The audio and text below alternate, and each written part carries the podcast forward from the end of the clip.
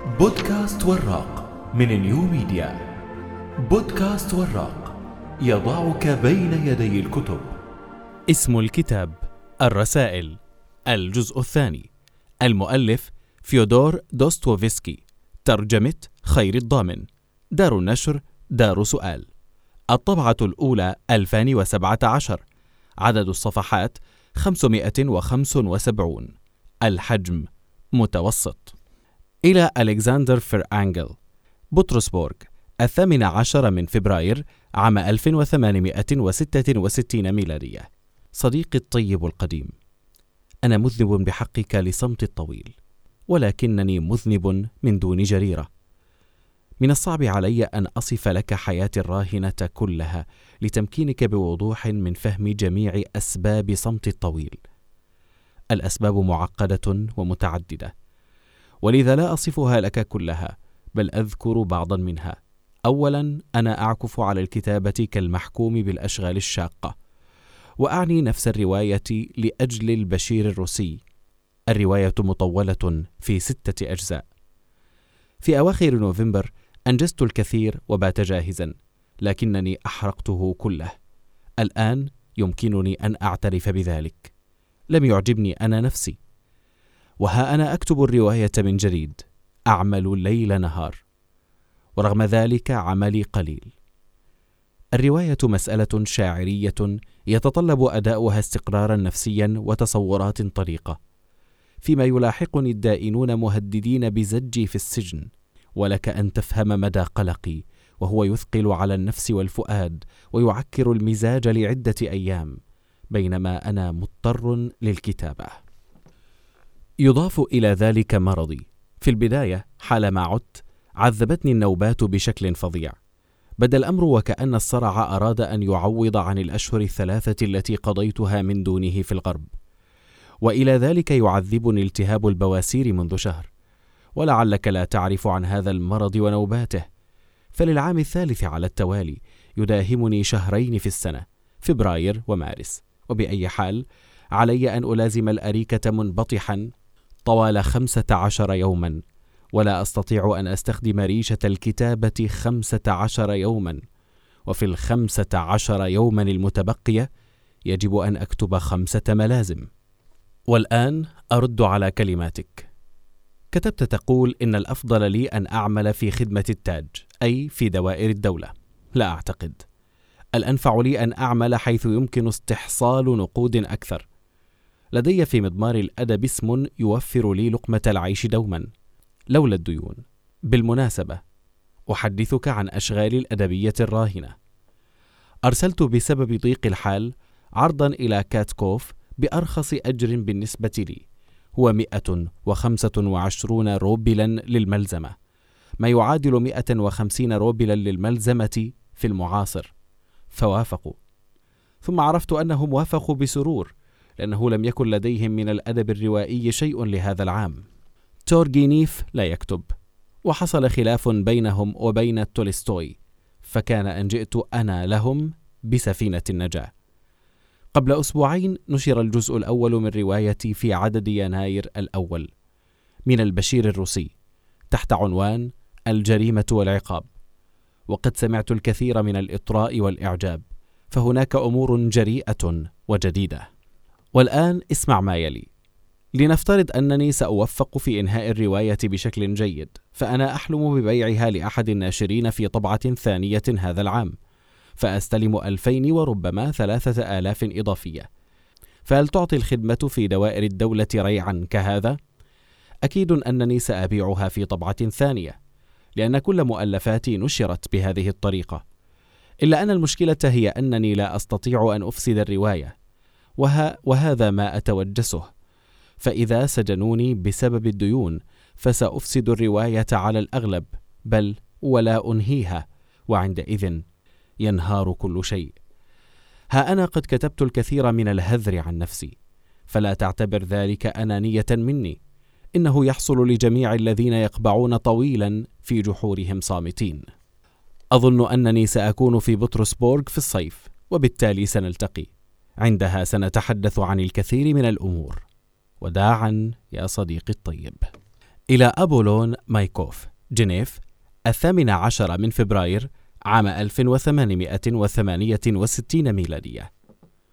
صديقي الطيب الوحيد الغالي يسعدني أن أطلق عليك هذه النعوت كونها خصالا ملازمة لك.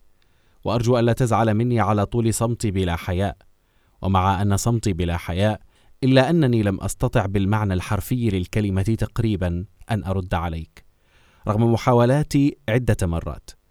فقد غرقت بكل ذهني وطاقتي في الجزء الثاني من روايتي لتهيئته للتسليم في الموعد. ولم أكن راغبا في إتلاف الرواية نهائيا فعلى نجاحها تتوقف أمور كثيرة. بل إن المطلوب الآن ليس النجاح وإنما الحيلولة دون السقوط النهائي. في الأجزاء اللاحقة يمكن تصحيح الموقف والرواية مطولة. وأخيرا أرسلت الجزء الثاني بتأخير كبير. ولكنني أعتقد أن في الوقت متسعا للنشر. فماذا أقول لك؟ أنا لا أستطيع أن أقول شيئا عن نفسي حتى أنني فقدت أي رأي بشأن الأمور. تعجبني خاتمة الجزء الثاني. إنها تعجبني وحدي. فما رأي القراء؟ أما الباقي فهو كما في الجزء الأول أي أنه باهت كما يخيل إلي. عزيزي أنت وعدتني بأن تعطيني رأيك في الجزء الأول حالما تقرأه وها أنا أتردد على البريد كل يوم ولا رسالة منك. الاستنتاج الذي أخرج به غني عن البيان. الرواية ضعيفة وبما أنك تأسف لقول هذه الحقيقة بسبب اللياقة فإنك تتباطأ انطلاقا من الإشفاق علي. بينما أنا بحاجة إلى هذه الحقيقة بالذات أتعطش إلى تقريض ما ومن دونه أتألم. ليتك تعرف يا صديقي مدى سعادتي وأنا أقرأ كل رسالة منك عدة مرات. وليتك تعرف طبيعة حياتي هنا وقيمة استلام رسالة منك. أنا لا ألتقي أحدا هنا ولا أسمع شيئا. نعيش أنا وأنا جيروغريفنا وحيدين وجها لوجه. تصور أننا حتى الآن ننتظر ظهور الجنتلمان وهو لا يريد الظهور. أنا أنتظره يوميا. آنا تحب الضيف المرتقب حبا جما وتقوى على الحمل بهمة ونشاط إلا أن أعصابها بدأت تنهار. نقودنا على أقلها لكننا لسنا في إملاق على أي حال. آنا تمكنت أن تخيط وتهيئ ما يلزم للوليد. إلى اللقاء يا صديقي اكتب لي. اكتب لي شيئا ما ولو قليلا عن روايتي. إلى نيكولاي ستراخوف فلورنسا الثاني عشر من ديسمبر عام 1868 ميلادية.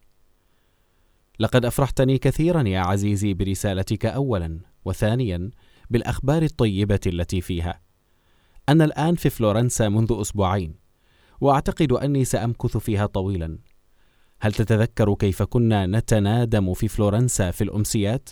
فلورنسا الآن أكثر صخبا وبرشقة نسبيا والزحام في شوارعها رهيب وتكاليف المعيشة أغلى بكثير من السابق لكنها أرخص كثيرا مما في بطرسبورغ. ومع ذلك كل امكانياتي تتجه نحوكم نحو روسيا وبطرسبورغ. من الصحيح تماما القول إن الأدب يكاد يتوقف بل هو متوقف إن شئت. ومن زمان ذلك يا صديقي بحسب وجهة النظر. في اعتقادي إذا نضبت كلمتنا الروسية الأصيلة يعني أن الأدب توقف وإذا غاب العباقرة يعني توقف. لقد توقف الأدب بوفاة جوجول وأنا أريد ما هو لنا خصوصيتنا بأسرع ما يمكن أن تحترم ليف تولستوي كثيرا. هذا ما أراه وأنا موافق أننا نجد الخصوصية عنده. ولكن ذلك قليل. على أي حال باعتقادي أنه تمكن أكثر من أي واحد منا من التعبير عن خصوصيته ولذا يستحق أن نتكلم عنه. ولكن فلنؤجل ذلك. لماذا تكتب في رسالتك ألا نعلق الآمال عليك؟ كلا. كلامك هذا ليس له ما يبرره جديا. وإذا عافت نفسك الكتابة المتواصلة وتحبير المقالات حسب الطلب فنحن جميعا في مثل حالك. هذه الطلبيات والمواعيد تعكر المزاج وتخفف الحماس وخصوصا مع التقدم في السن. ولكن حافظ على أعصابك فإنك لن تفقد أبدا لب ولعك واندفاعك. طيب لا تكتب اثنتي عشرة مقالة في العام اكتب ثلاثا فقط وستكتبها بارتياح. يكفي أن تكون هناك مقالة أساسية واحدة وليس اثنتان أو ثلاث لكي تدفع المجلة الجديدة بخاصة وتلفت الأنظار إليها. إلا أن المهم هو التحرير. التحرير شيء أساسي. إنه عين المجلة ويدها وتوجهها المتواصل. كلا لا تقنعني بعكس ما أتوقعه لمجلة الفجر. فمن رسائل أبولون نيكولاي فيتش وحتى من رسالتك أرى أن لدى المجلة من حسن الحظ كثيرا مما هو شبابي ساخن. والآن يا عزيزي أنا أنتظر الفجر. بالله عليك أرسل نسخة إلى هنا من دون إبطاء. أخبرني إن لم يكن ذلك سرا بعدد المشتركين في المجلة. أبعث هذه الرسالة إلى هيئة تحرير الفجر لا على التعيين وآمل أن تصل إليك. إلى اللقاء. إلى نيكولاي ستراخوف. درزدن الثامن والعشرون من مايو عام 1870 ميلادية. أشكرك على الرسالة يا نيكولاي الطيب. رسائلك دوما قصيرة لكنها قادرة على تحريكي. رأيك عن نشاطك النقدي أعتبره منقوصا وغير صحيح. أولا لأنني أعتقد أنه لولا مقالاتك النقدية لما بقي عندنا الآن أحد في الأدب كله ينظر إلى النقد على أنه ظاهرة جدية وضرورية للغاية. ولما بقي أحد حتى ممن يكتبون النقد الأدبي يقدر ويحترم الحاجة إلى الفهم الفلسفي الصائب للماجريات الراهنة والسالفة وبالتالي يحترم النقد نفسه أي يحترم قضيته الشخصية كناقد. وهكذا نجد لديك في المقام الأول هذه النظرة الفلسفية الصارمة إلى النقد ولا نجدها عند غيرك. الأمر الذي يجعل من الفجر المجلة الوحيدة التي تنشر النقد وتنظر إليه نظرة صحيحة. ففي البشير الروسي النقد هوائي أو أهوائي وهو ضئيل وسطحي رغم جريانه في الاتجاه العام للمجلة. إليك معيارا يمكن بواسطته على ما أتصور الحكم على التأثير والنفوذ. الفجر في الغالب مجلة توجهات ونقد. وسيبين عدد المشتركين بعد عامين أو ثلاثة مدى تأثيرها في الجمهور. وفيما يخص مقالتك قرأتها مرتين وبكل ارتياح. وإلى ذلك أنت تجيد الكتابة لحد مدهش. لغتك الأدبية الفصحى أفضل مما عند الآخرين جميعا. وقد سررت كثيرا لأن موقفك تجاه الأسلوب الراهن في التفلسف يتسم بهذا القدر من الازدراء لكنني أرغب كثيرا في قراءة ردود أولئك المتفلسفين عليك. ثم ما هذا التهتك في لهجة أدبنا المعاصر كله؟ أنا لا أقصد الاضطراب والبلبلة في الأفكار فهما لا بد وأن ينتهيا. إلا أن تلك اللهجة شاملة فما أكثر التهتك والابتذال؟ وليس هناك ولا فكرة واحدة متينة ومستوعبة ولو زائفة. فأي فلاسفة هؤلاء؟ أي نقاد؟ لا أدنى منهم ولا أحط. ومع ذلك هناك أشخاص معدودون يجيدون التفكير ولديهم تأثير. هكذا يحصل دوما وسط الاضطراب الفكري. حبذا لو تمكن هؤلاء القلائل أن يطوقوا ويحتووا التشويش والبلبلة لدى الجمهور. وسترى عندئذ أنه سيتبنى لهجتهم في الأخير.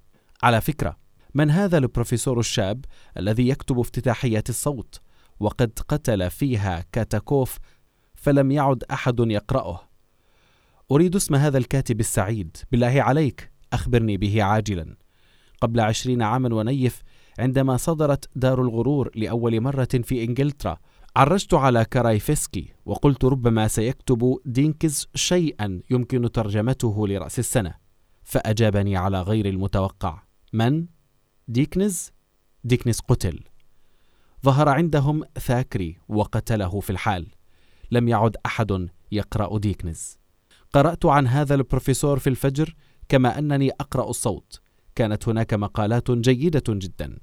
اكتب لي رجاء اسم ذلك البروفيسور. ثم إني أردت أن أسألك من زمان هل لك معرفة شخصية بليف تولستوي؟ إذا كنت تعرفه اكتب لي رجاء أي إنسان هو. يهمني جدا أن أعرف شيئا عنه. سمعت القليل جدا عنه كإنسان نزيه.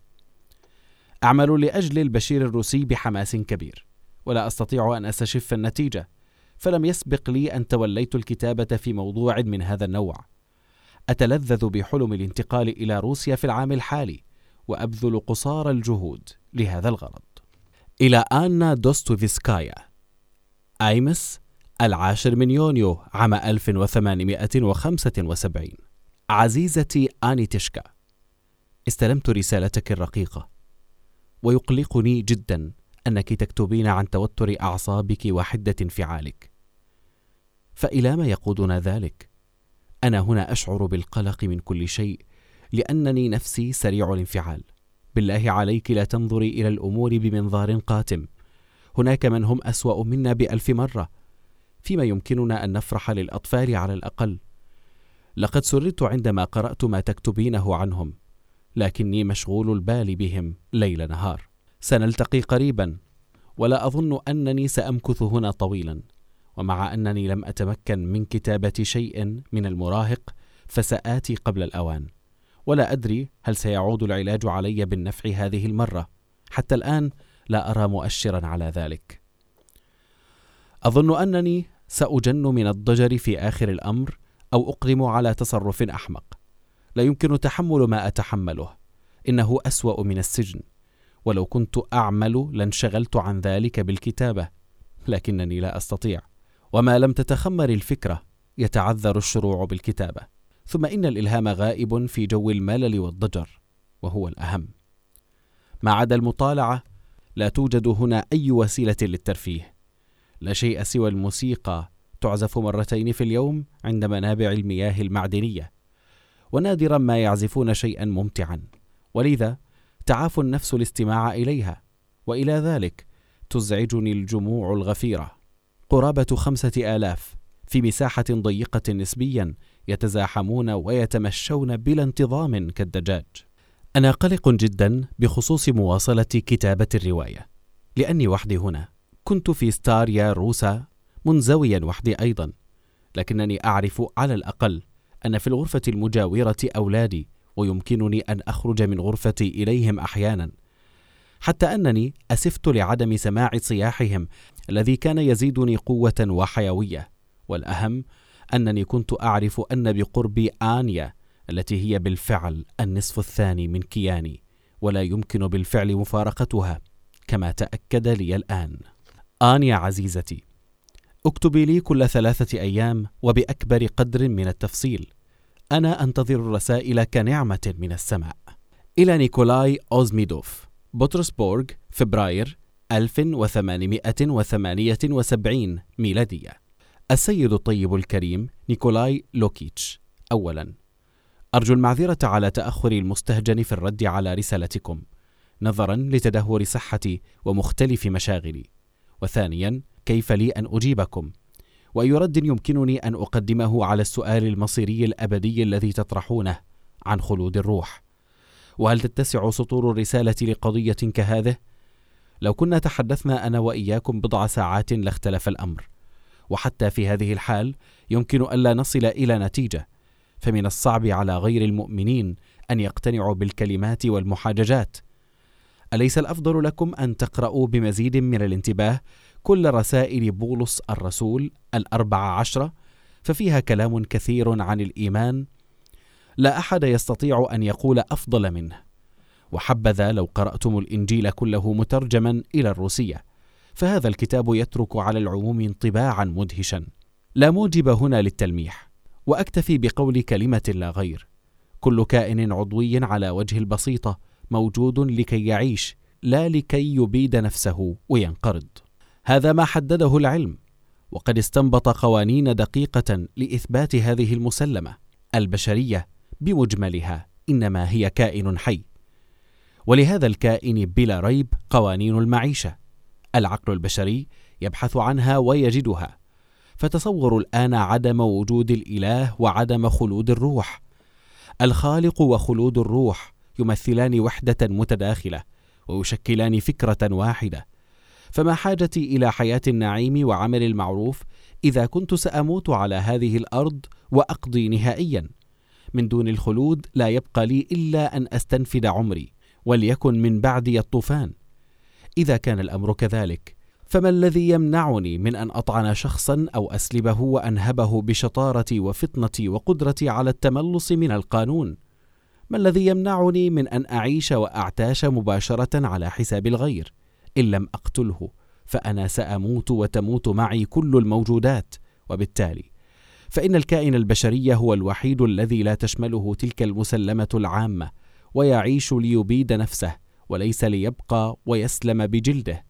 فما قيمة المجتمع إذا كان أفراده أعداء بعضهم لبعض. تلك حماقة مرعبة. أضف إلى ذلك دور الأنا الشخصية التي أدركت كل هذه الأمور. فإذا كانت الأنا قد أدركت كل الأمور بمعنى أنها أدركت الأرض وما عليها من مسلمات. فذلك يعني أن أناي أعلى من كل تلك المسلمات. أو أنها في أقل تقدير لا تنحصر فيها وحدها وكأنما تقف عن كثب فوق تلك الأمور وتدركها وتحكم عليها وفي تلك الحالة لا تخضع هذه الأنا لمسلمة المعمورة لقانون الأرض بل تتجاوزهما ويكون لها قانون أعلى منها. فأين هذا القانون يا ترى؟ إنه ليس على الأرض التي انتهى كل شيء فيها ومات من دون بعث أو نشور. أليس في ذلك تلميح إلى خلود الروح؟ ولو لم يكن الخلود واردا على العموم فهل كنتم يا نيكولاي ستشغلون بالكم به وتحررون الرسائل بحثا عنه؟ ما يعني أنكم لا تستطيعون أن تسيطروا على أناكم؟ فهل تضيق بنظام الأرض وتبحث عن شيء آخر غيره لتنتمي إليه؟ على أي حال لن نصل إلى نتيجة مهما كتبنا عن ذلك. اشد على يدكم بحرارة. لا تقللوا اهتمامكم ابحثوا فلعلكم تجدون المبتغى. إلى نيكولاي لوبيموف ستارايا روسا العاشر من مايو عام 1879 ميلادية. السيد الكريم نيكولاي أليكسييفيتش المحترم. أرسلت اليوم على عنوانك في هيئة التحرير البشير الروسي ملزمتين ونصفا في أقل تقدير من الإخوة كارامازوف. لعدد مايو المنتظر من المجلة. هذا النص يمثل الكتاب الخامس المعنون مع وضد إلا أنه ليس الكتاب بكامله بل نصفه فقط. النصف الثاني سأوافيكم به في حينه لأجل عدد يونيو. كنت مضطرا لتقسيم الكتاب الخامس من روايتي إلى كتابين لأنني حتى وإن كرست له كل طاقاتي فلن أتمه قبل نهاية مايو. لكوني تأخرت قليلا بسبب التهيئة للانتقال إلى ستارايا روسا هذا أولا. وثانيا الكتاب الخامس في اعتقادي يمثل ذروة الرواية. ولذا لا بد من إنهائه على أفضل ما يكون من دقة السرد. فكرته كما سترى من النص هي تصوير الكفر والتجديف المفرط بحق الخالق وبذور التهديم الفوضوي المعاصر في روسيا لدى الشباب المنقطعين عن الواقع. إلى جانب التفنيد الذي أعده حاليا على لسان شيخ الدين المتحضر زوسيما وهو أحد شخوص الرواية في آخر كلماته قبيل الموت. ولما كانت صعوبة المهمة التي أخذتها على عاتقي لا جدال فيها فإنك يا نيكولاي الموقر ستفهم بالطبع وتسامحني لأنني آثرت الإطالة.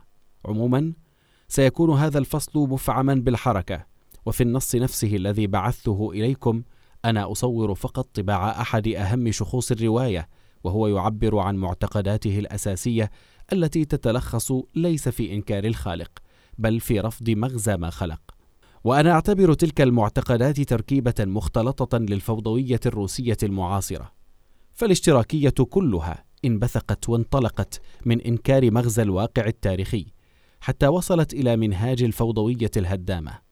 بطلي على ما أظن يتناول موضوعا لا جدال فيه وهو لا جدوى آلام الأطفال. ويستنتج من تلك اللا جدوى لا معقولية الواقع التاريخي بمجمله. لا أدري هل جاء أدائي جيدا أم لا لكنني أعرف أن شخصية بطلي واقعية إلى أبعد الحدود. في الشياطين كثير من الشخوص الذين تعرضت للملامة بسببهم على اعتبار أنهم من نسج الخيال. وهل تصدق أن الواقع فيما بعد دلل على وجودهم بمعنى أنني كنت مصيبا في تشخيصهم. أنتظر البروفا بفارغ الصبر على العنوان التالي. ستارايا روسا ليدي فيودور كيف حال كاتكوف؟ هل تكرمت بنقل احتراماتي العميقة له؟ إلى آنا دوستوفسكايا موسكو الثامن من يونيو عام 1880 ميلادية. عزيزتي آنيا صباح اليوم. ألقيت خطابي في جلسة عشاق الأدب. والقاعة مكتظة عن آخرها. كلا يا آنيا لا يمكنك أن تتصوري الأثر الذي تركه الخطاب في النفوس. عندما ظهرت على المنصة هدرت القاعة بالتصفيق ولم أتمكن من الكلام طويلا. ما أشد تلك الحماسة المدهشة إعجابا بالإخوة كارامازوف على ما أظن.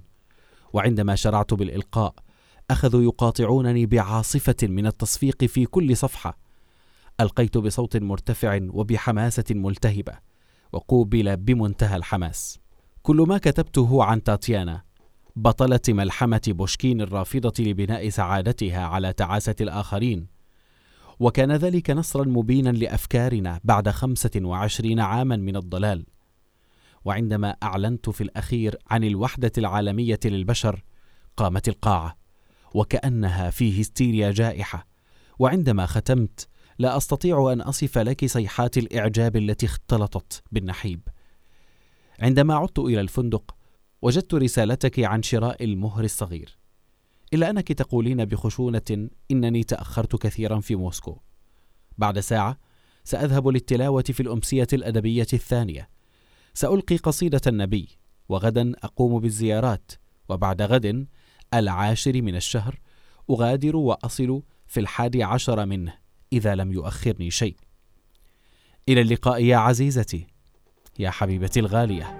إلى اللقاء القريب. تابع حساب وراق على تويتر. وبإمكانكم الاستماع إلى حلقات بودكاست وراق عبر البودكاست وراق cast dot com. وعبر حسابنا على SoundCloud. New Media for AR. بودكاست وراق. زوروا موقع وراق. وراق cast dot com.